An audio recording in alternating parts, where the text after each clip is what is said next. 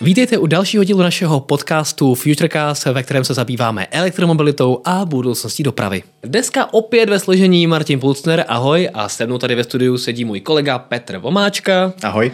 A dneska to máme opět nabité stejně jako minule s Petrem. Eh, ty si tady připravil naprosto parádní scénář se spoustou novinek ohledně nových elektromobilů, ohledně nových nabíjecích stanic, dáme si rozstřel ohledně elektrických kamionů a potom vám řeknu moje dojmy z luxusního nového Mercedesu EQS SUV. A že to bylo svezení, to vám teda řeknu. Pojďme ale rovnou na to první téma a to jsou novinky.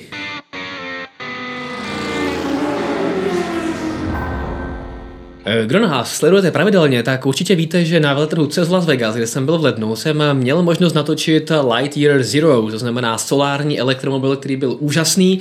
Stál ale 6 milionů, což bylo docela hodně, ale letos jsme se měli dočkat eh, modelu Lightyear 2, který už má být takzvaným solárním elektromobilem pro masy a má stát zhruba milion.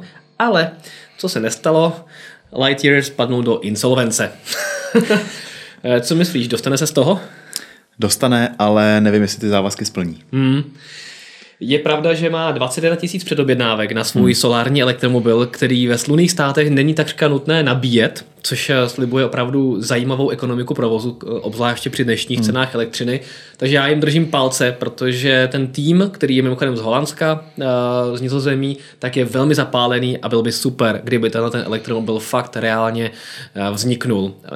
Doufám, že nezůstane pouze u toho prototypu Lighter Zero, který sice už na silnicích jezdí, ale je to opravdu extrémně drahý kousek. Tak ono, když to vezmu, tak je to kombinace dvou drahých technologií plus teplní čerpadla, že tři drahé technologie hmm. do jednoho jednoho a tomu odpovídá cena. Samozřejmě musí se zaplatit výroba a náklady spojený s tím, což tady se asi ukázalo, že to bylo trošku přemrštěný a chtěli ještě trošku vyvýšit eh, to své auto do té dvojky a to je asi stálo tu pozici, kterou mají. Tak, Zajímavý bylo, že v tom Las Vegas, kde normálně jsme si mohli prohlížnout Lightyear Zero, tak měli i to Lightyear 2. Hmm. Normálně ve finálním provedení na který se tam lidi chodili normálně koukat do zákulisí. Mm. Byli to pouze ale zákazníci toho, toho prvního modelu nebo nějaký VIP a měli to tam opravdu udělané tak, že tam byly takové jako brdlinky, takže mm. si vždycky viděli jenom takový úzký výsek toho auta a nepustili nás dovnitř k němu. Jo, takže spousta lidí ho už viděla, nemohla samozřejmě natáčet mm. a, mhm. a fotit, ale my novináři jsme se k němu nedostali a viděli jsme pouze takový jako úzký, uh, šk, tou úzkou škvíru hmm. jsme si mohli vždycky vidět jako segment auta, takže jsem de facto nic moc neviděl. A musím teda říct, že pro nás jako novináře, který máme rádi ty novinky, hmm. tak je to teda strašný trápení. Já to znám. Vidět jsem... to před sebou a nemoc se na to podívat. Tak, byl jsem na pár takhle akcích taky a tam teda byly pod plachtou ty auta, ale střežení ochrankou, takže taky občas někde něco vykouklo. Zrcátko, kolo. A tak, zrcátko, kolo, nějaký převis a tak dále.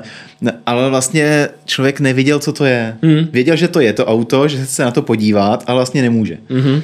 Takže strašný pocit a chápu tě. Jasně. Co ale vykukuje docela stabilně, hmm. tak je Cybertruck od Tesly, ano. kde naopak víme, jak bude vypadat velmi dobře. Tesla teďka finalizuje hmm. výrobu prototypů a testování. Elon Musk nechal slyšet, že to je extrémně náročné auto na výrobu, hmm. ale že už letos bychom se měli dočkat výroby, i když prvních větších dodávek bychom se měli dočkat až za rok, tak, v roce 2024. Tak. Každopádně teďka jezdí po silnicích beta verze, která už má trošku menší zrcátka a tak podobně. Hmm. Bohužel to vypadá, že se nedočkáme těch virtuálů. Um, no, Možná jo, dokonce se prosakují informace, že by tam hmm. mohly být, ale Myslíš? problém bude ten, že budou pro evropský trh a ne pro Ameriku. No jasně. Takže, no počkej, uh, ale pro bude... evropský trh ale Cybertruck není. Uh, no není, no.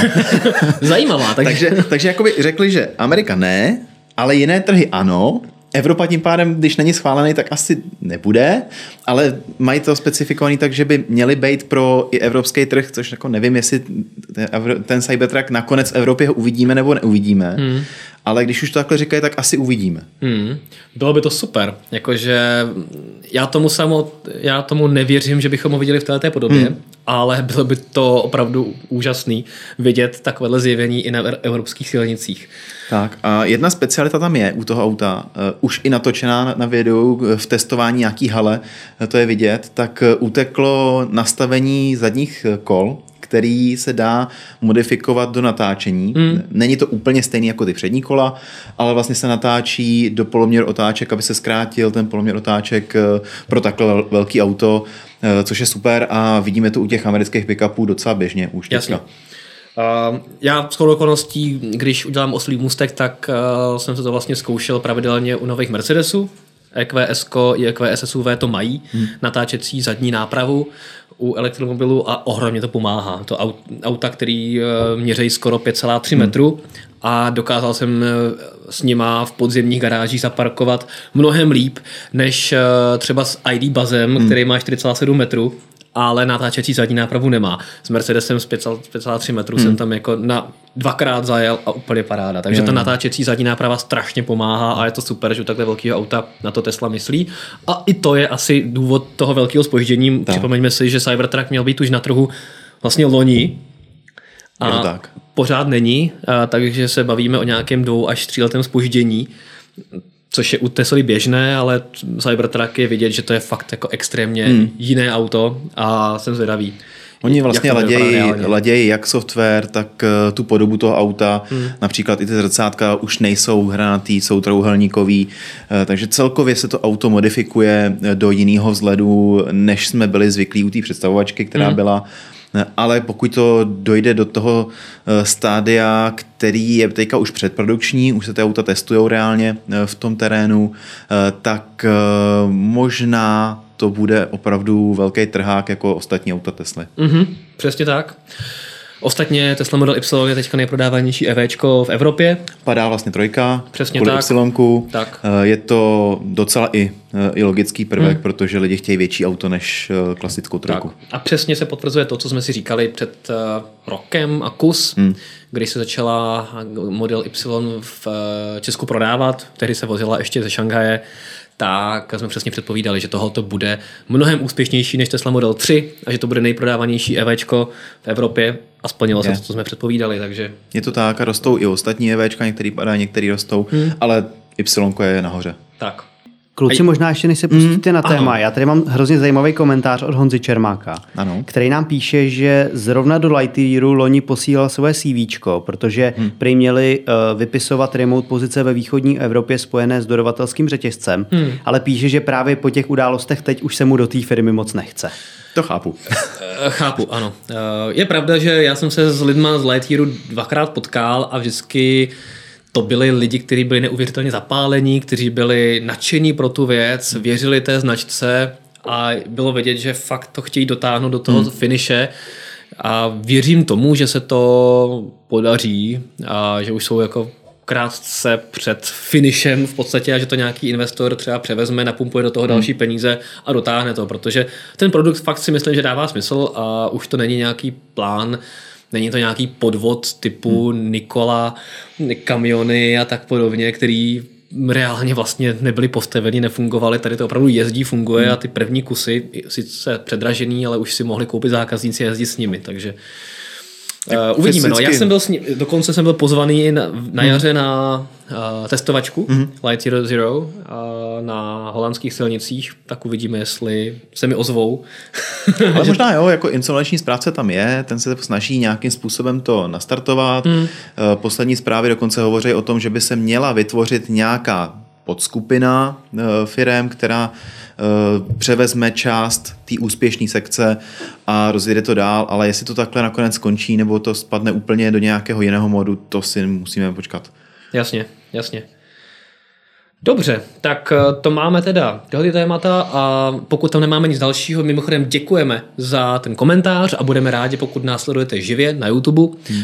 a neposloucháte nás ze záznamu na YouTube nebo na některé z našich podcastových platform, tak když nám budete dávat komentáře a otázky k tématům, o kterých se právě bavíme. Další téma.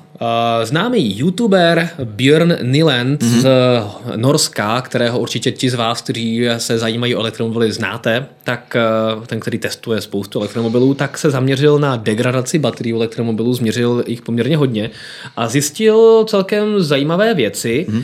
Za prvé, že ta degradace vůbec není takové téma, jak si asi běžná veřejnost myslí a Je běžná tak, no. degradace je opravdu do 10% i při auta, při uh, elektromobilech, který mají najeto 100-200 tisíc kilometrů.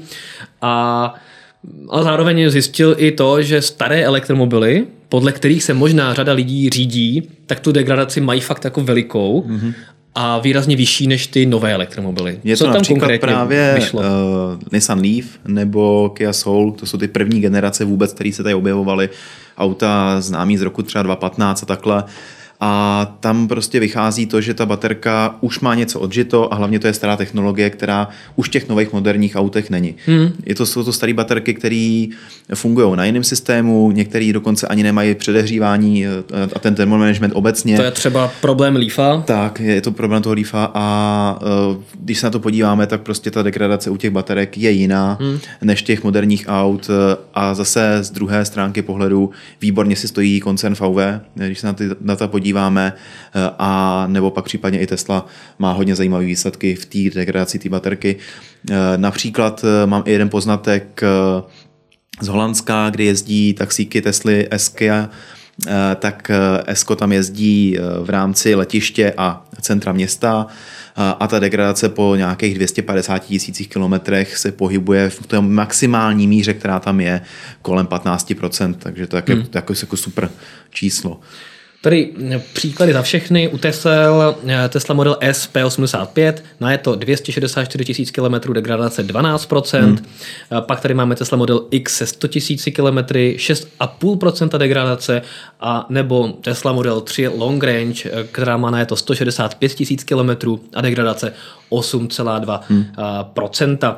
Pokud se podíváme třeba na jiné značky, tak je tady Audi e-tron 50 s tou malou hmm. baterkou, degradace 8,9% při 80 tisícovém nájezdu. Uh, Ioniky Hyundai si hmm. vedou velmi dobře. Hmm. Uh, to ostatně se potvrdilo i při našem měření degradace a vlastně jednoho z našich spolupracovníků, který má Ioniq s degradací baterky jako 2 nebo 3% míra tomíšek a přitom má na to 250 tisíc kilometrů. Hmm, hmm. Tady máme 92 tisíc kilometrů 3% degradace a Mercedes-Benz EQC 8% degradace po čtvrt milionu kilometrech, hmm. takže opravdu velmi pěkná čísla. Na druhou stranu jsou tady přesně ty uh, příklady těch velmi starých elektromobilů, no. Leafy bez uh, teplného managementu, kde to obrovsky lítá a hrozně tam závisí na tom, jak se to auto provozovalo a jak se kdo k té baterce choval. Takže tady máme třeba Nissan Leaf po 100 000 kilometrech hmm. a po uh, nějakých devíti letech provozu mm-hmm. degradace 24%, to už je dost, ale máme tady také jednoho po deseti letech provozu se 108 000 km s degradací 50%. Tak. Takže tam je opravdu problém, spíš bych tady možná hledal i problém v nějakých článcích, ale prostě ty staré Leafy na tohoto trpěly a je vidět, že ta technologie se fakt hodně posunula. A dokonce i v jednom videu, kde měl ještě jednoho Leafa, který není v tabulce, ale komentoval to slovy, že prostě u tohohle auta je nějaký technický problém, protože tam se ukázala degradace přes 70% a opravdu se ukázal technický problém hmm. v tom vozidle, někde v tom managementu eh, řízení baterky v rámci nabíjení eh, nebo případně něčem jiném a není tam právě zaznamenán v těch číslech, protože nevěděl, co konkrétně u toho auta se stalo a tím pádem to nedal do toho hodnocení. Mm-hmm. Takže degradace fakt v pohodě hmm. a nějaká průměrná degradace se pohybovala u všech měření nějakých 13%, ale včetně těch extrémů, ano, ano. včetně těch starých elektromobilů. Pokud bychom si vzali degradaci u těch nových elektromobilů, tak je to po 10% hmm. průměrně, což je úplně v pohodě i při nějakých 100-200 tisících kilometrech na je to. Další téma. Další tématem... Na D1 se převrátil elektrobus do příkopu. Prosím tě, co se stalo? stalo se to, že nejspíš někdo někomu, což je ten závozník, dá se říct, nebo řidič, neřekl, že elektrobusy mají baterky na střeše. Mm-hmm. Takže to dali na plaťák, na převoz, ten elektrobus prostě naložili a pan s tím plaťákem, s nákladákem jel asi se to auto rozhoupalo, protože v tu dobu, nebo autobus vlastně eh, se rozhoupal, v tu dobu hodně foukalo, bylo to teďka o víkendu, eh, takže přišel nějaký boční náraz větru, a autobus prostě odletěl z plaťáků do příkopu přes vodidla. A v tom, v tom bylo zajímavé to, že Eh, taková perlička, co jsem koukal na ten zásah hasičů, tak hasiči zkoumali baterie ze spoda termokamerou. Ano, vidím tady ty záběry, ano. No, no, no. Eh, což teda jako z eh, mýho pohledu zkoumat baterie ze spoda, když baterie jsou na střeše, je zajímavý, zajímavý úkaz, ale třeba to je jenom pro fotku. Ono, ono to možná to chtěli ukázat, že prostě ano, zkoumali jsme to, sledovali jsme to, ale ta fotka zrovna z toho místa vyšla líp. Mm-hmm. A nebo druhá možnost je, že stejně jako závozní, tak ani hasiči nejsou úplně dobře informovaní o technologii elektrobusů, že mají oh. baterky na střeše. To zase místo, jsou. To, to jsou, dobře. To jsou, tam mají, tam mají speciální Eh, speciální karty, že vlastně když se jede k tomu zásahu, tak už ten hasič si nalistuje v tabletu informaci o tom autě eh, nebo případně autobusu, nákladáku, záží k čemu jede a právě má informaci o tom, k čemu jede, eh, kde jsou různý třeba pyropatrony na pásy, výstuhy a tak dále. A ty nebezpečné prvky pro toho hasiče, když třeba bude stříhat, tak aby nestřih do něčeho, co mu víceméně vyrazí ty nůžky z ruky. Mimochodem víme, co to je za elektrobus, já na to koukám. Uh, možná to bude Iveco nebo něco takového, bych to tak viděl. To Iveco, Buď to no. Sorka, Iveco, něco takového, mm. spíš bych to typoval na Iveco. Jo, to Sorka nevypadá. Hm. Tak, o jedno Iveco méně. Tak, mě by spíš zajímalo, kam, kam putovalo. No, ale jako nevypadá úplně hrozně poškozený, kdyby se ne, ne, ne. vyměnil předek, tak vypadá, že by mohl ještě jezdit. No, co se dá dělat? No a když už jsme u nehod, tak tady máme hmm. ještě další nehodu elektrického vozítka, tentokrát Audi e-tron, takže to mě docela zajímá. Tady, tam to bylo hodně zajímavý. Ale... To bylo zajímavý, protože fakt ta, to video ukázalo hmm. něco, co jsme ještě u havárie elektroauta neviděli. Uh, Audi e-tron, nebo řidič, který hmm. byl evidentně vyníkem celé té nehody, ano. velkou rychlostí jel asi na červenou. Určitě. Z boku narazil do něčeho jiného Eh, bylo to osobní auto, bohužel ten řidič toho osobního auta zemřel na místě, mm-hmm. takže ta nehoda má tragické následky. Eh, řidič jel extrémní rychlostí ve městě, nevíme z jakého důvodu, ale projel, nebo projel, snažil se projet křižovatku na červenou, a z boku mu prostě přiletělo auto, který jel na zelenou. Mm-hmm. No a takže ten, co byl v Eltronu, tak tomu se asi nic závažného nestalo? Nějaký lehčí, těžký zranění, takový mix byl, Jasně. ale u toho řidiče toho druhého auta bohužel mm-hmm. byly ty následky horší. A co bylo zajímavé je, že z Eltronu doslova vylétla baterka, mm. ten celý ten battery tak. pack vylétl a vlastně odlétl na druhý konec té silnice, eh, což docela hodně zaujalo hodně hmm. lidí na internetu, protože to je něco, co nevídáme úplně často. U těch, u těch samozřejmě takhle těžké havárie elektromobilů nebývají úplně časté. Tak. A víme, co se stalo, nebo z jakého důvodu se takhle ta baterka oddělila? Byla to chyba, nebo to byl záměr, že při takovéhle nehodě se ta baterka má oddělit? Eh, záměr to nejspíš nebyl. Eh, spíš to vypadá, jako spekuluje se, že to je nějaký tajný prvek, který vlastně oddělí baterku kvůli hasičům a další neho, dalším příčinám nehody ale to si nemyslím, že to bude tady to, protože když ta letící baterka prostě někam odletí, hmm. tak je daleko víc nebezpečná, než když letí společně s tím autem. Právě. No. Takže to ne, si nemyslím, že to byl záměr automobilky, spíš si myslím, že vlivem té extrémní rány, která tam byla. To prostě překročilo nějaké Překročilo to a... a tak dále a jo. prostě se urvaly veškeré e, prvky, známe to u, u, u, těch fosilních aut, kdy odletí prostě motor třeba 200-300 km hmm. dál, 200-300 metrů dál a, a prostě se to utrhne a letí to pryč. Hmm. A i ty motory mají zhruba dá se říct podobnou váhu eh, s tím vším okolo, eh, jako ten battery pack nějakých těch 200-300 kg může mít eh, právě tu váhu, všechno navěšený kolem toho auta, jak fosilního, tak u toho battery packu. A když to neudrží klasický motor na těch šroubech, neudrží to battery pack, hmm. tak si myslím, že to spíše, spíše tou ránou, která tam vznikla. Na druhou stranu o to snadnější práci mohli mít hasiči, kteří k té baterce měli krásný přístup a, tak. a nemuseli nějakým způsobem řešit eh, a dolovat člověka z auta, protože ten už tam vlastně byl bez baterky a nic nehrozilo. No, no, no, ale ono jako nějaký zakouření eh, té baterky tam bylo. E, otázka je, co bylo řečeno jako zakouření. Jestli to bylo jenom tím, že se tam hnuly nějaký chemické procesy, nebo jestli to mělo začít hořet nebo nemělo, to, to nikdo zatím jakoby neřekl. Eh, na těch fotkách, co jsem viděl, tak eh, jako zakouření lehký kolem té baterky je, ale to může být z jakýkoliv důvodu. To hmm. nemusí být přímo eh, přímá součinnost s nějakým hořením nebo počátečním hořením a tak dále. Je to je spíš jenom spekulace. Mm-hmm. Takže nehody, nehody, nehodami to ukončíme. Hmm. Máme tam k těm nehodám nějaký zajímavý komentář, něco, co byste, nemáme tam, máme, ale něco, co by nám asi Petr chtěl přečíst, jak vidím. Dobře, tak jdeme na téma. Pojďme se podívat na něco dalšího. Hmm.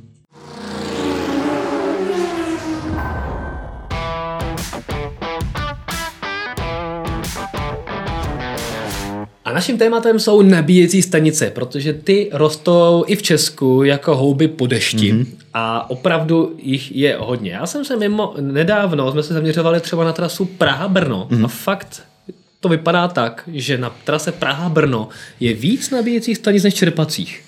Vypadá to pokud, tak? Pokud si, pokud si je spočítáš, což i v Česku je poměrně zajímavá věc. A dva velcí hráči hmm. na poli elektromobility v Česku nyní překročili významný milník a postavili pětistý stojan, ne teda celý, jsou nabíjecí stanice a pětistý stojan, a to jak ČES, tak PRE, neboli Pražská hmm. energetika, eh, překročili tohoto metu a jedou dál.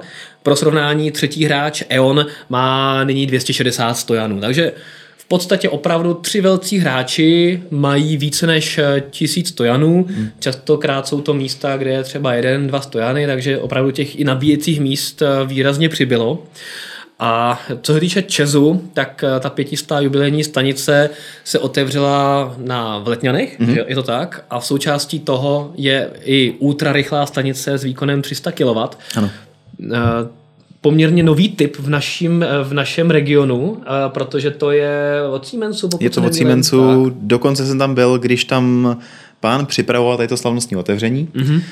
Měl tu stanici rozebranou, nedovolil mi teda fotit tu stanici zevnitř, ale připravoval tam ty střeva, dá se říct, k tomu fun- té funkčnosti a kontroloval všechno, aby to správně fungovalo, protože vedle ty padesátky od AVB, které tam jsou, tak už běžely před Vánocema. Ty jsou takový tady běžný. ta, tady ta nová, která tam je, tak eh, ta běží právě, tuším, že to je 14 dní na zpátek v mm. testovacím provozu a teďka se nově spustila už do, už do toho ostrýho.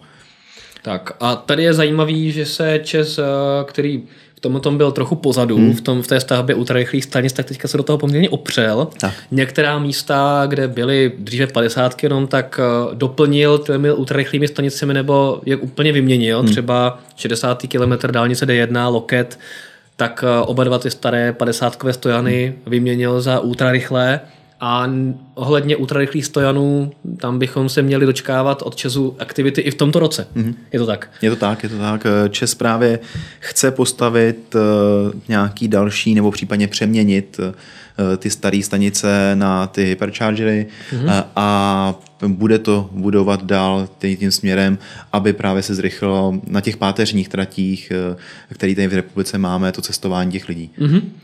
Já se velmi přimlouvám za Severní Moravu. Obecně cokoliv od Brna nahoru, tam toho je jako šafránu a v podstatě hmm. nebýt préčka v Olomouci a Eonu ve Výškově nad Brnem, tak jako tam toho moc není v těch ultrarychlých, takže tam věřím, že se všichni hmm. tři hráči pochlapí a i na Moravu nám docela pokryjí, protože tam to někdy je kapacitně problém. No to já se spíš tak jako Plzeň a okolí, tam jako Nýrsko, Šumava. V Plzni ale Čes už na té... To je jenom Plzeň, ale jako směrem na Šumavu dolů, tak tam je Nýrsko, ano. Préčko a vlastně nic okolí využitelného, kromě Lidlu a ten, ten je tak jako v takovém fázi, jaký je a ten zbytek tam jako nechytíte skoro nic. Hmm. A jet na Šumavu bez kabelů je trošku adrenalin. A ono se to hodně posouvá. Ty máš eh, na dlouhodobý test teďka hmm. Peugeot R208, ano. malý městský elektromobil, ale i tak on dokáže nabíjecí výkon 100 kW, takže tak. i pro takovéhle auto se ultrarychlý stojan, víc, stojan více než hodí, mm-hmm. že už to zdaleka není tak, že malá auta dokáží nabíjet 50-60 kW, tady máš stovku, takže chápu, že bys něco rád. Právě.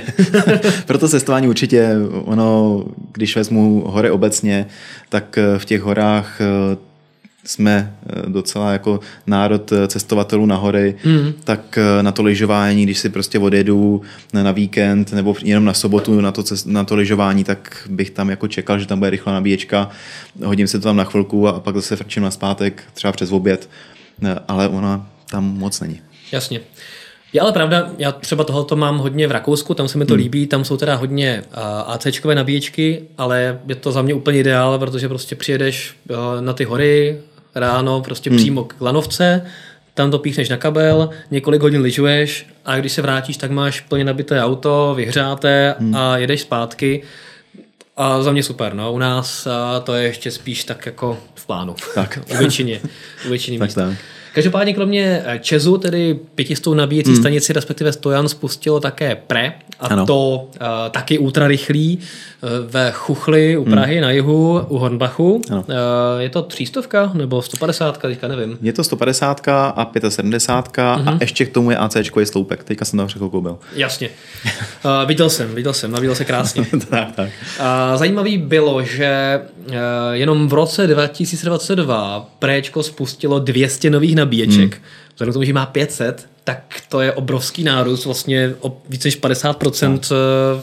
což je super. A množství dodaného proudu meziročně zarostlo o 121%. Hmm. Takže i přes to navýšení cen, kterého jsme se dočkali, tak eh, evidentně lidé to využívají, vzhledem k tomu, že i počet elektromobilů permanentně stoupá, tak eh, je to pořád vidět, že to lidi potřebují a používají. A Praze mají 370 stanic, po celém Česku jich mají 130 a jak jsem se s nimi bavil, s okolností dneska jsem měl hmm. s Prečkem zrovna rozhovor, tak letos se chtějí zaměřit hlavně na metropolitní síť, to znamená takové, to, takové ty chytré, hmm. ty ne, ty lampy, lampy, lampy ne, to jsou Everready lampy, jo, jo. to mě dneska poučili, že to nejsou chytré lampy, ale Everready lampy, Aha. ale trafostanice. Jak vlastně jo, máme trafačky, trafačky mm-hmm. kterých budou taky stavět eh, ještě relativně hodně, dávat na ně wallboxy, takže to se, to se hodí. A samozřejmě přesně ty, ty Everready lampy mm. a nějaké další metropolitní nabíjení, tak abys mohl pohodlně, pohodlně v Praze nabíjet, když někde parkuješ, stojíš, což mi přijde jako super.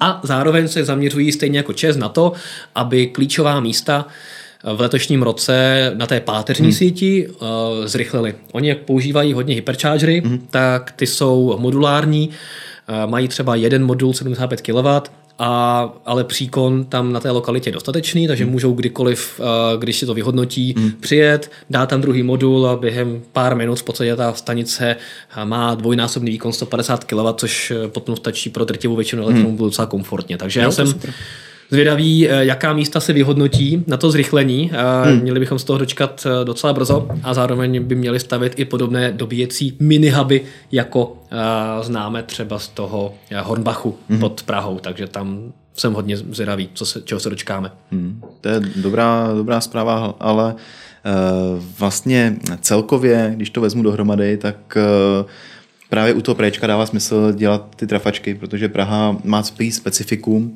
že vlastně ty trafačky jsou eh, stavěný už od začátku eh, právě na 50% výkonu. Takže oni slouží jako záložní ty trafačky v Praze a tím pádem ten 50% výkonu můžou použít na tu elektromobilitu v rámci toho wallboxu. Tak. Eh, když se náhodou něco děje v rámci té přenosové soustavy, tak vlastně vypnou jednu trafačku, druhá to pokreje a máme furt eh, v pohodě hmm. tu elektřinu v té Praze. Proto je to specifikum právě pro tu Prahu a rychle se to tady množí ty wallboxy nebo ty ACčka 22. Tak.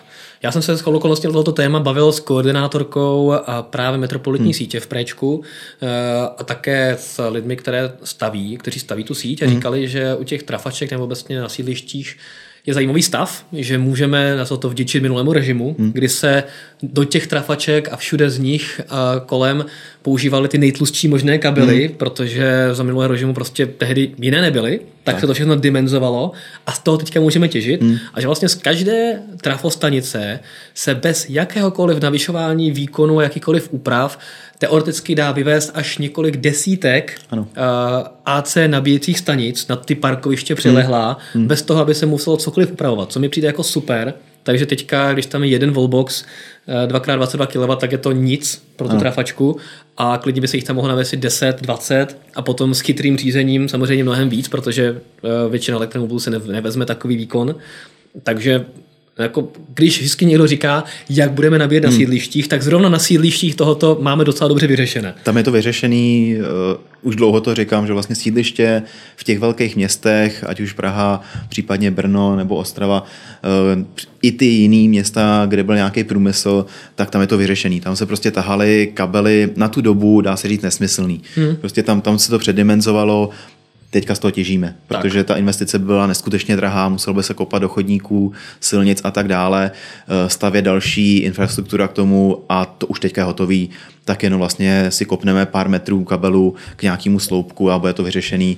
A ty lidi se budou střídat. Ono, když se podíváte na to sídliště, tak ne každý auto ten den vyjede. Mm-hmm. Co jsem koukal zhruba týden v rámci uh, různých sledování, tak uh, zhruba třetina aut nejezdí z toho sídliště.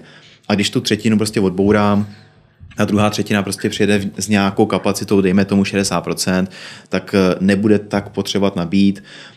Část těch lidí což známe, eh, tu stanici zablokuje na delší dobu, než potřebují, hmm. ale furt zbyde nějaké množství těch nabíječek pro toho, kdo to potřebuje. Tak. A hlavně oproti tomu, jak si všeobecně někteří lidé myslí, nenabíjí se od nuly do 100%. Ne. Takže já když denně po Praze najedu 20-30 km, vrátím se zpátky na sídliště, no. tak potřebuju nabíjet vlastně třeba půl hodinku, hodinku hmm. a mám doplněnou energii na kterou jsem přes den spotřeboval. Zbytek buď můžu odpojit, hmm. anebo tam prostě to auto zůstane připojené, ale ten výkon zůstane eh, pro všechny ostatní. Takže fakt to není problém. Není to Jenom tak. je to potřeba samozřejmě postavit ty hmm. nabíjecí body, ale ten příkon, energie a všechno tam je. Já když jezdím denně vlastně nějakých 150 km, tak nabíjem každý druhý den. Hmm. Přitom, a, a to, to jezdí hodně. A to jezdím hodně. V průměrně, že jako to, to už je velký, vysoký nadprůměr oproti průměrnému Čechovi. Tak. No, jak jsme na tom s vodíkovými stanicemi, to tedy mm. krásné srovnání. Zatímco v Česku máme teďka přes 1500 nabíjecích stanic, mm-hmm. tak po celém světě je otevřeno už 814 nabíjecích ano. stanic. Hezký A ještě kontrast. k tomu ale je pozor na to, je tam Čína, kde se odhaduje počet. Odhaduje se počet zhruba přes 300, mm-hmm. proto můžeme reálně říkat, že vlastně v Evropě jich je 254, eh, v Ázii se odhaduje 455 stanic. To jsou strašný počty. A, a eh, pak Severní Amerika 89. A ten zbytek je tak nějak jako roztrkán jako u nás, že máme jednu, která je ještě na půl výkonu. Hmm. A, a, v Ostravě? Tak, v Ostravě. A co a ta druhou se čeká. Ta se čeká furt. Hmm. Já jsem tam teďka jel kolem a viděl hmm. jsem tam uh, zase tankovat Toyota Mirai. Hmm. Ostatně teďka, když jsme předávali uh, v Toyotě, respektive v Lexusu, uh, cenu za třetí místo v anketě Elektromobil roku v rámci hmm. plug-in hybridu, tak říkali, že ve spolupráci právě s uh, Unipetrolem, je mm-hmm. to mhm. Unipetrol, že jo? Ano. Tak uh, testují, pořád testují, pořád tankují, mm. ale taky neví, kdy se to spustí. Ale už by to mělo být prý brzy, já to slyším už dva roky. No, já tam taky dostal informaci, že by to mělo být teďka Eh, z kraje roku dokonce. Hmm. Informace, A ten kraj, kraj roku je takový uh, fluidní no, pojem. Informace byla, že by to mělo být buď to konec ledna nebo začátek února. Začátek února už máme uh, a spíš si myslím, že to bude to spuštění spojený s autobusem dopravního podniku, který má přijet na testovačku jako vodíková linka právě Barandov a Smíchov. Ale bude jenom jeden. Bude jenom jeden. Mm-hmm. Ale plnit se bude tady na té plničce, která jo, tam je. Jo, okay. Takže spíš si myslím, že to takhle spojí dohromady, aby vlastně ta, dá se říct, sláva byla dohromady eh, spojená. Eh, předpokládám, že to bude za účasti několika politiků, takže když vlastně teďka se skládá ten magistrát v té Praze, tak asi čeká, že se složí magistrát. Uh-huh. Okay. No dobrá. dobrá, dobrá. Tak, já bych opustil téma nabíjecích stanic. Máme hmm. k tomu nějaké otázky nebo komentáře, které by stály za přečtení? To úplně ne, ale mám mhm. tady ještě uh, komentář k tomu rozbitýmu autobusu. Ano. Lukáš Kubálek nám píše, že se jednalo o autobus Iveco Way 95M mm-hmm. a píše, že to byl prezentační kousek, který je ve vlastnictví Iveco Czech Republic. Tak asi chtěli pre, pre, asi prej chtěli prezentovat, co to všechno vydrží. jo. Hmm, takže spíš šlo na nějakou testovačku, třeba do města nějakého a v rámci toho převozu se stalo to, co se stalo. Což je lepší zpráva, že to neomezilo hmm. start nějakého elektrobusu ve městě hry. Tak. No dobře, no. Tak jo, tak pojďme na rozstřel.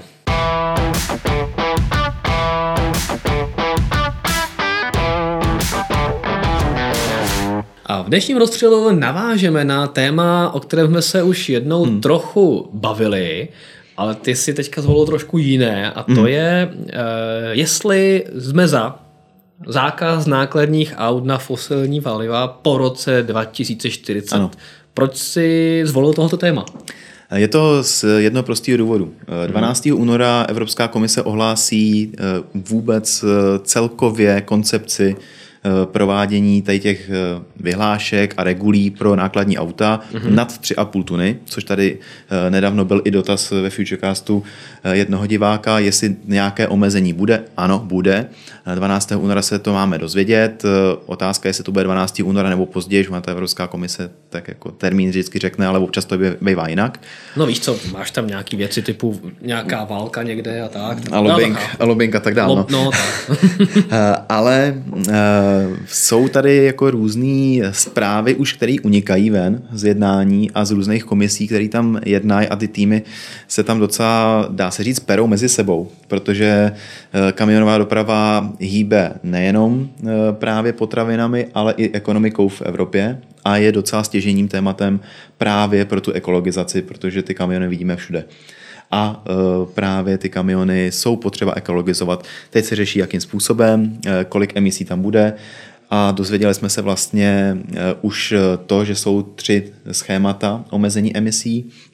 To první období má být 2030 až 34, kde se sníží nějak počet emisí produkovaných z těch flotil nových kamionů. Mm. Dál pak 35-39 a právě od roku 2040 se hovoří o tom, že by měly být čistě ekologické. Jakým způsobem se toho dosáhne? nechávají na těch automobilkách jako takových, což zase z druhé strany jsou tady státy v Evropské unii, eh, které jdou proto, aby se to zrychlilo, mm-hmm. ale hlavně z oblasti autobusů eh, a trolejbusů, což u trolejbusů je vyřešený. U těch autobusů se to má zrychlit výrazně, tam se hovoří o roku 2030, že se to nastaví. Uf. Což je docela jako, jako, ano, hmm. je to velký fofr. Tak doufám, že nám nebudu padat z těch náklada, uh, nákladních aut, ty autobusy. No, no, no, no. no. To nevybudujeme. Ale hlavně uh, má být nastavení dokonce nějaký evropský předpis pro města a obce v rámci Evropské unie, že prostě od roku 2030 by neměli kupovat nový autobusy do svých flotil, právě který nebudou jakoby nějakým způsobem čistý. Hmm. Jestli se to povede, jestli to bude, jestli se to stihne, nikdo neví, ale hovoří se o tom. A teď je otázka, jestli to bude vodík, elektrika, biopalivo, hmm. co bys jako zvolil ty? No, tak já na zcela jako bez okolků řeknu, že bych zvolil baterky. No. A minimálně hmm. u těch městských provozů, jako, hmm. bat, jako bateriové autobusy určitě, hmm parcelální trolejbusy tady už máme, funguje to dobře a myslím si, že to je docela dobrá cesta.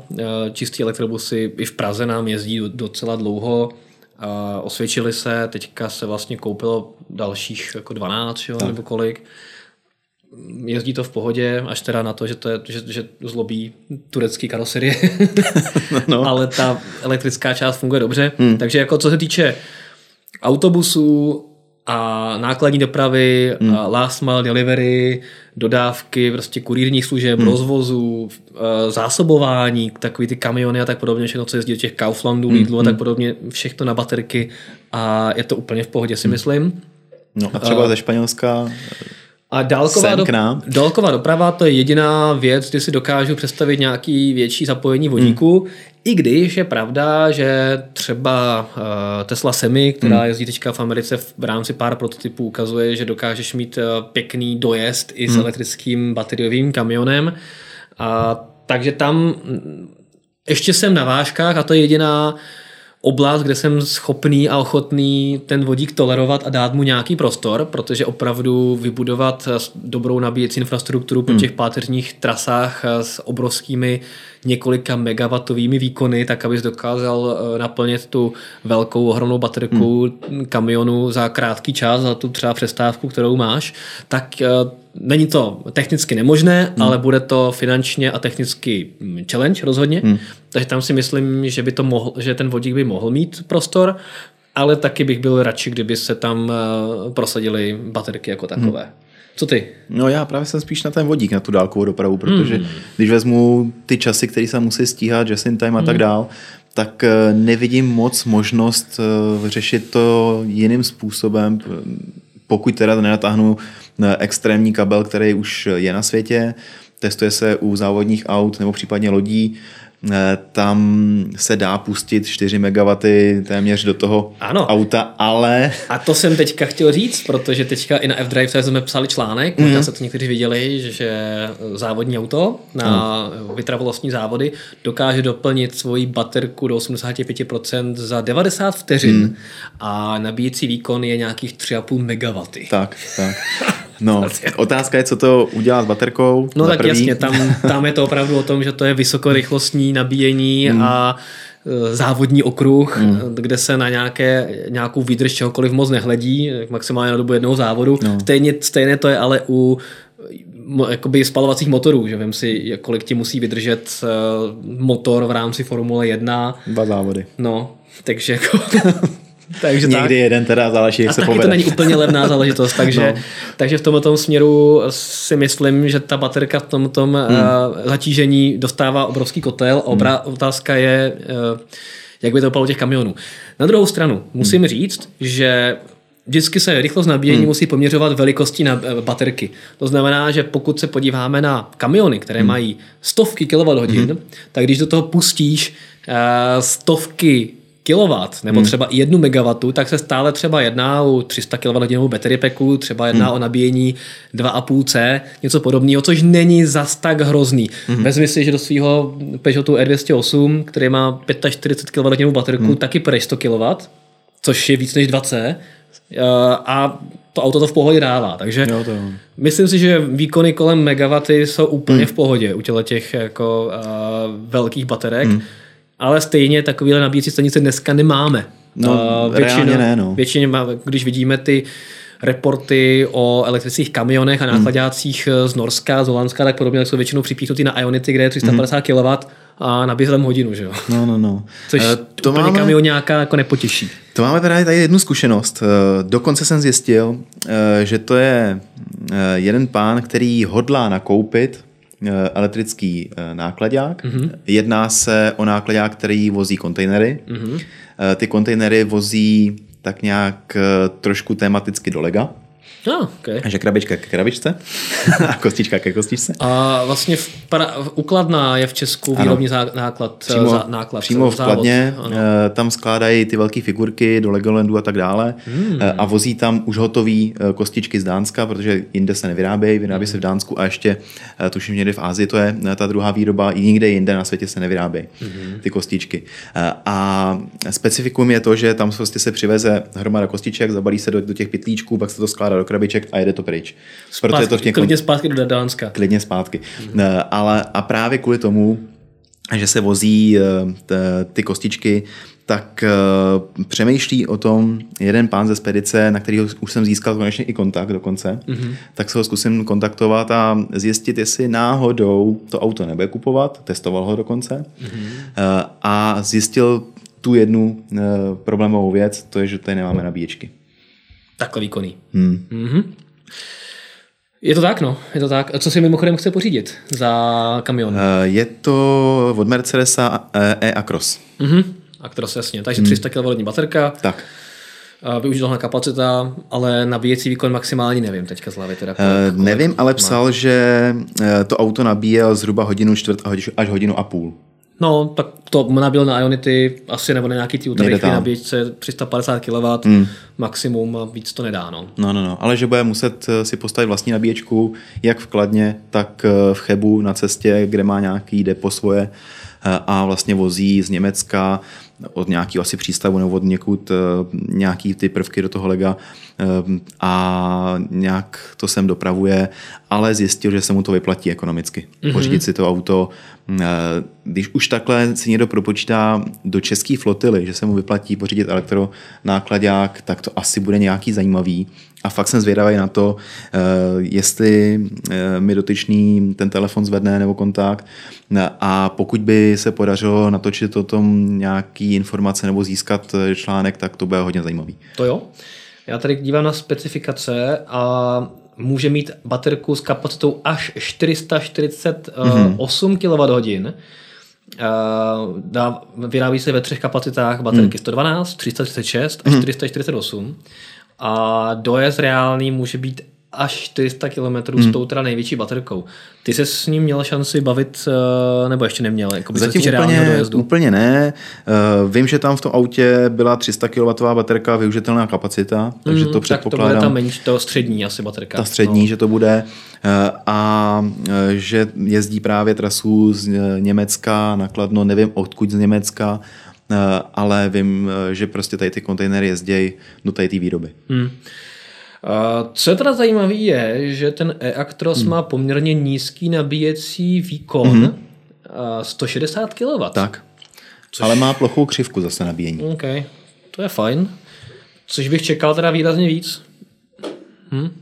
Je no, to... bude, bude hodně zajímavé zjistit eh, právě reální hmm. zkušenosti z provozu, hmm. protože na tom se to láme. Byl to dokonce eh, nákladák, to jsem už dokonce eh, jsem se dostal k jedné fotce, tak to byl nákladák s přívěsem za sebou, takže nejenom klasická bedna, ale za sebou tahnul ještě druhý kontejner a v tom zimním provozu to dojel i když eh, měl po cestě trošičku takovou eh, malou komplikaci, protože zima udělá své s baterkou mm-hmm.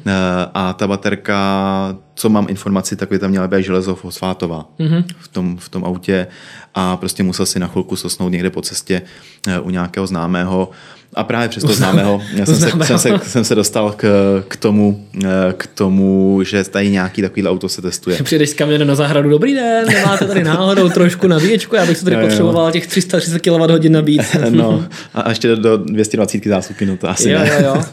No, to mohlo být zajímavý. Mm. No, takže něco takového probíhá. Zkusím opravdu zjistit mm. nějaké další podrobnosti, protože tohle je hodně zajímavá informace. Určitě, tak to držím palce. Mm-hmm. Každopádně jsem taky zvědavý na 12. února, pokud to teda mm. Evropská komise dodrží, jaké budou ty finální parametry. Každopádně tohoto by mohlo znamenat velmi výrazné urychlení vývoje a nástupu elektrických tahačů a obecně všeho možného mm. nad 3,5 tuny eh, na trh. Zatím toho je poměrně málo a vydáme to vlastně v zemích, kde je ta elektromobilita hodně rozvinutá, jako je Norsko, Holandsko, zbytek zemí jsou opravdu jako jednotky výkřiků. Hmm. Takže to jsem hodně zvědavý, jak se tohoto posune.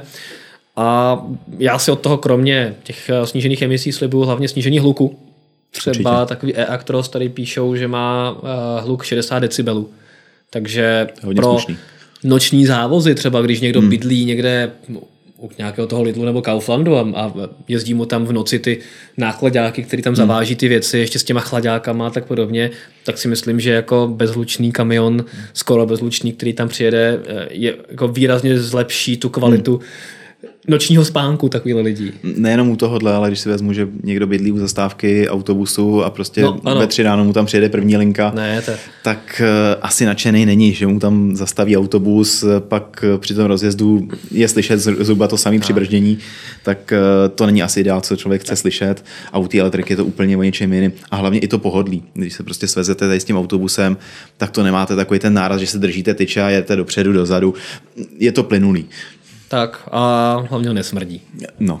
To je že super. Ne, jako kancelář tady máme u Smíchovského nádraží, tam, kde se postavíš na uh, plac, kde hmm. startují autobusy, to je hrozný prostě, takže já se těším a fandím teda zemím, hmm. který hmm. chtějí třeba ten zákaz spalovacích autobusů posunout na co nejdřív, aby se tak stalo. To je právě ten Benelux, Holandsko, Benelux, no. Belgie a tak dále. Tak, ty mají rozum, to je fajn.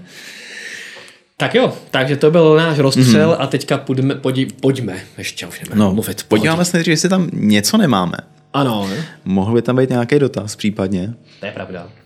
Jo, mám tady spíš nějaký mm. komentáře. Honza mm. Švandlík píše, mm. uh, spíš tak jako souhlasí s váma, že i v té dálkové dopravě, pokud by kamion ujel, píše řekněme čtyři hodiny, tak mm. aby pak řidič čerpal přestávku při nabíjení, takže přesně jak říkáš ty, Martine, ale je představa toho nabíjení kde a kolik aut hmm. a píše, že eh, u nás už teďka mají řidiči kamionu problém s tím, kde čerpat ty přestávky, kde můžou stát a že si neumí představit, kolik vlastně toho místa na to nabíjení by se muselo vybudovat. Nejenom ten příkon, ale fyzicky hmm. prostě to místo. No, to je samozřejmě problém na našich dálnicích, kdy když jako v noci jedete, tak určitě víte, kde všude ty hmm. na těch sjezdech a různých jako odpočívadlech, eh, které nejsou vůbec určený pro parkování. Ty kamiony jsou odstavený, já sám jezdím na, mm. na barák 50 km za Prahu a na těch všech sjezdech, ty sjezdy lemují mm.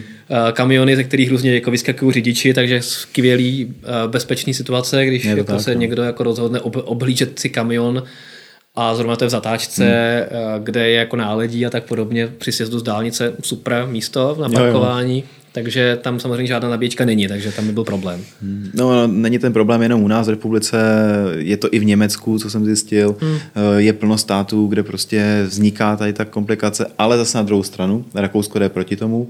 Eh, rakouský eh, ASFINAG, což je jako naše ŘSD, tak řekli, že do roku 2035 už nebo 30 bude každých 50 km nabíječka na dálnicích.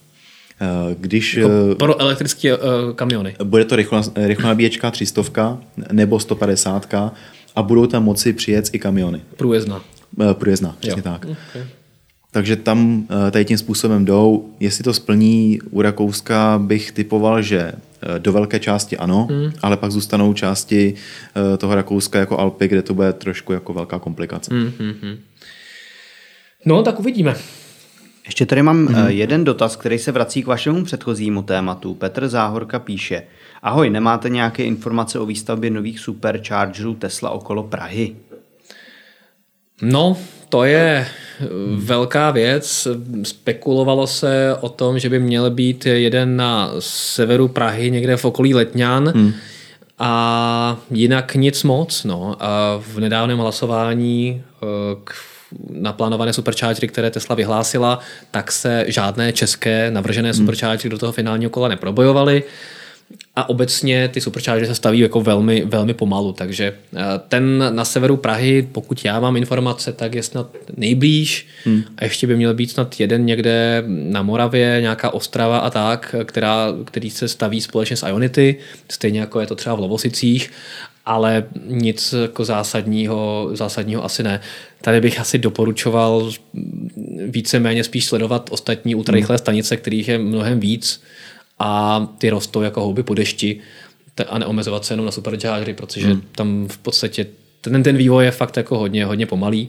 Tak ono vlastně jde u té Tesly o to, že Tesla pokrývá páteřní trasy hmm. a v takovém rozumném intervalu dobíjení.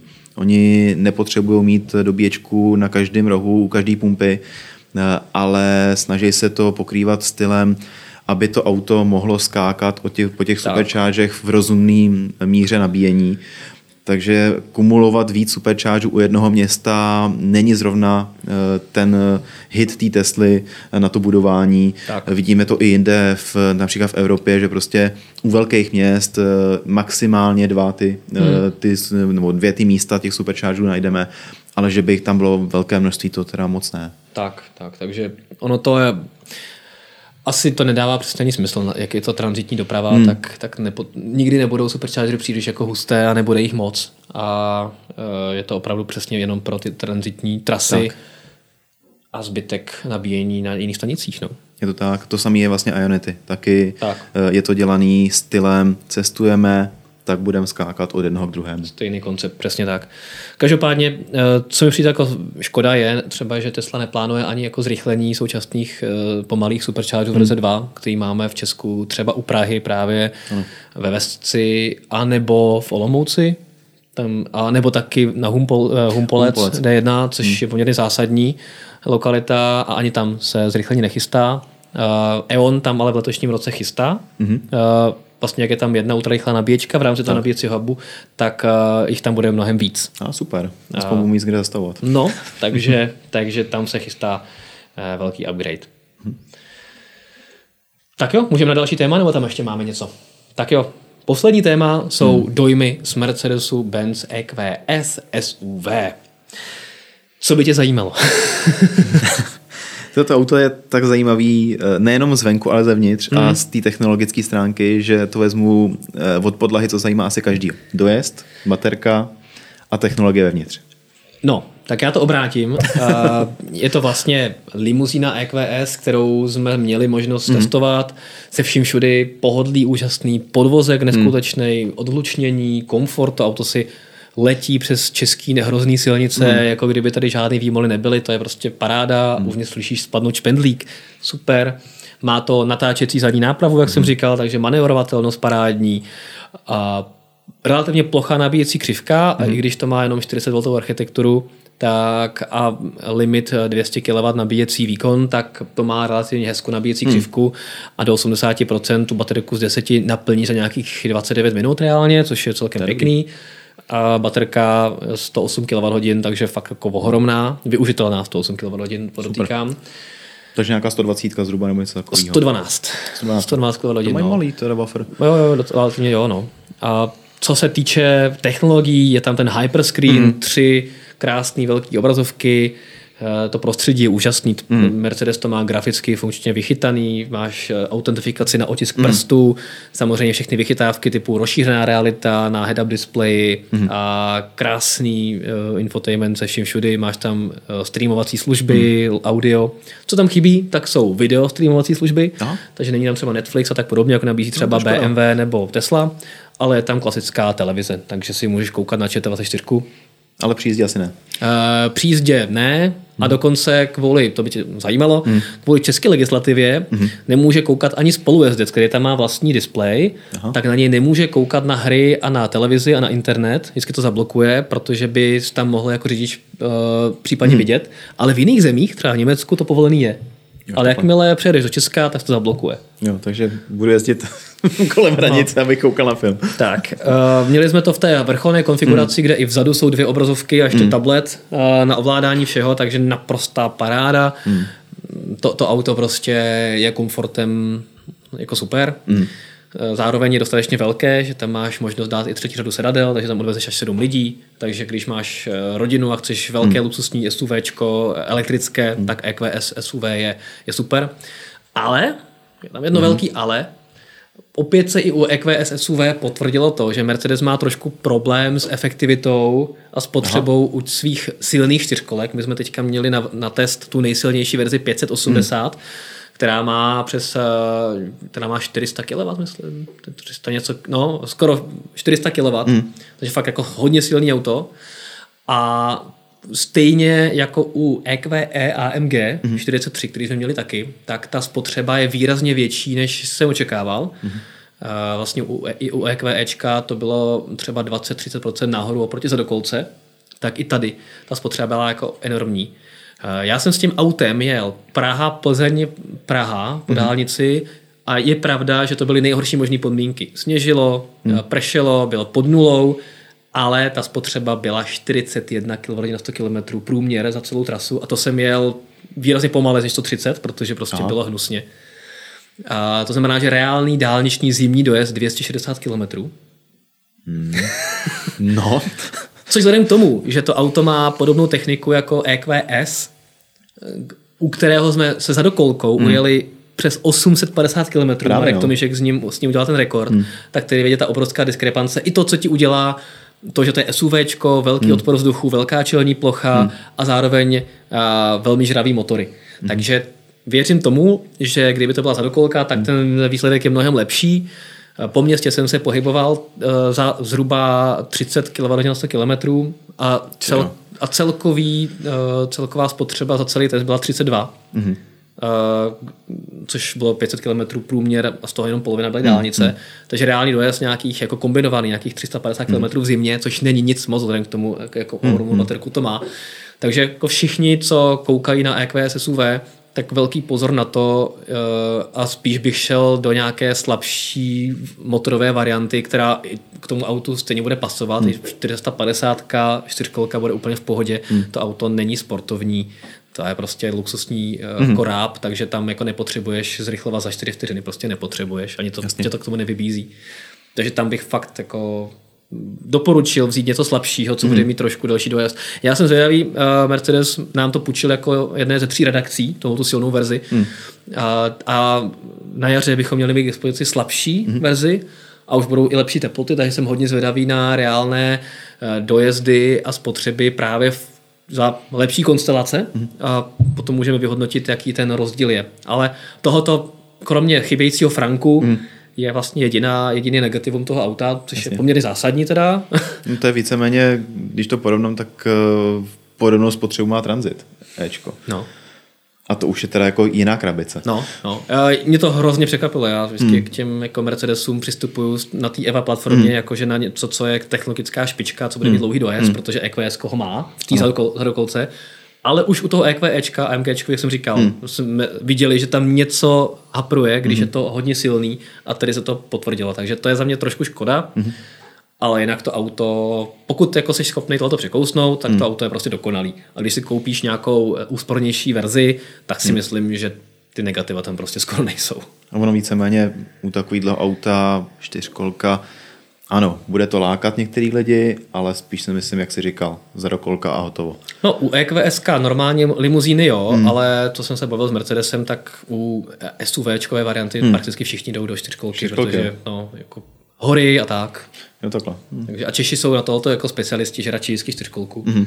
i když vlastně to reálně nikdy nevyužiju. A Právě, co, no. co kdybych potřeboval do Krkonoš a, a zrovna tam nasněžilo dva metry. Tak, takže, ale já to chápu, tak já mám taky mm. čtyřkolku, ono se to někdy se to hodí, ale reálně ten motor stejně zabírá ten zadní mm. většinou. A o to víc mě překvapilo, že ta spotřeba je takhle vysoká, mm. když ten mm. přední motor je většinou vypnutý. Je pravda, že není asynchronní, takže nějaký mm. odpor tam je, ale stejně jako pff, nevím. No. Mm. Je možné, že to zlepší třeba nějakým updatem softwaru, ale třeba, poslední věc, co řeknu, mm. Měli jsme to právě s nejnovější verzí softwaru, která umí třeba i to, že to, že předehřeje baterku na ultrarychlé nabíjení, to je jasný na trase, hmm. můžeš dokonce ručně vypnout, zapnout, to je fajn. A, super. a přímo v infotainmentu ti to ukazuje maximální nabíjecí výkon při dané teplotě baterky. Takže ty tam vidíš, jak se spustí to vyhřívání, hmm. tak vidíš, jak se to jako spouští a jak se ti zvyšuje ten výkon na 120, 140, 160 kW. Hmm. Takže přesně jako víš, co máš očekávat. A auto i podle toho samozřejmě odpravuje ten nabíjecí čas, dojezdový časy a tak. Jo. Takže má to fakt vychytaný a to nabíjení má jako hmm. dobrý. Takže ještě zlepšit trošku ten dojezd u těch výkonných čtyřkolek hmm. a je to dokonalost sama. Hmm. A to je, to je dobrá funkce pro řidiče, protože vlastně já si můžu zapnout to nabíjení de facto podle toho, eh, kam jedu, hmm. k jaký stanici, protože někde, když mám 50 nebo 75, pak ty výkonnější, tak nemusím předehřívat tak dobře. Přesně tak se to vypnu a je to. Tak. No, přesně tak. To je, je, to, je to super věc, takže Mercedes Plaza. Hmm.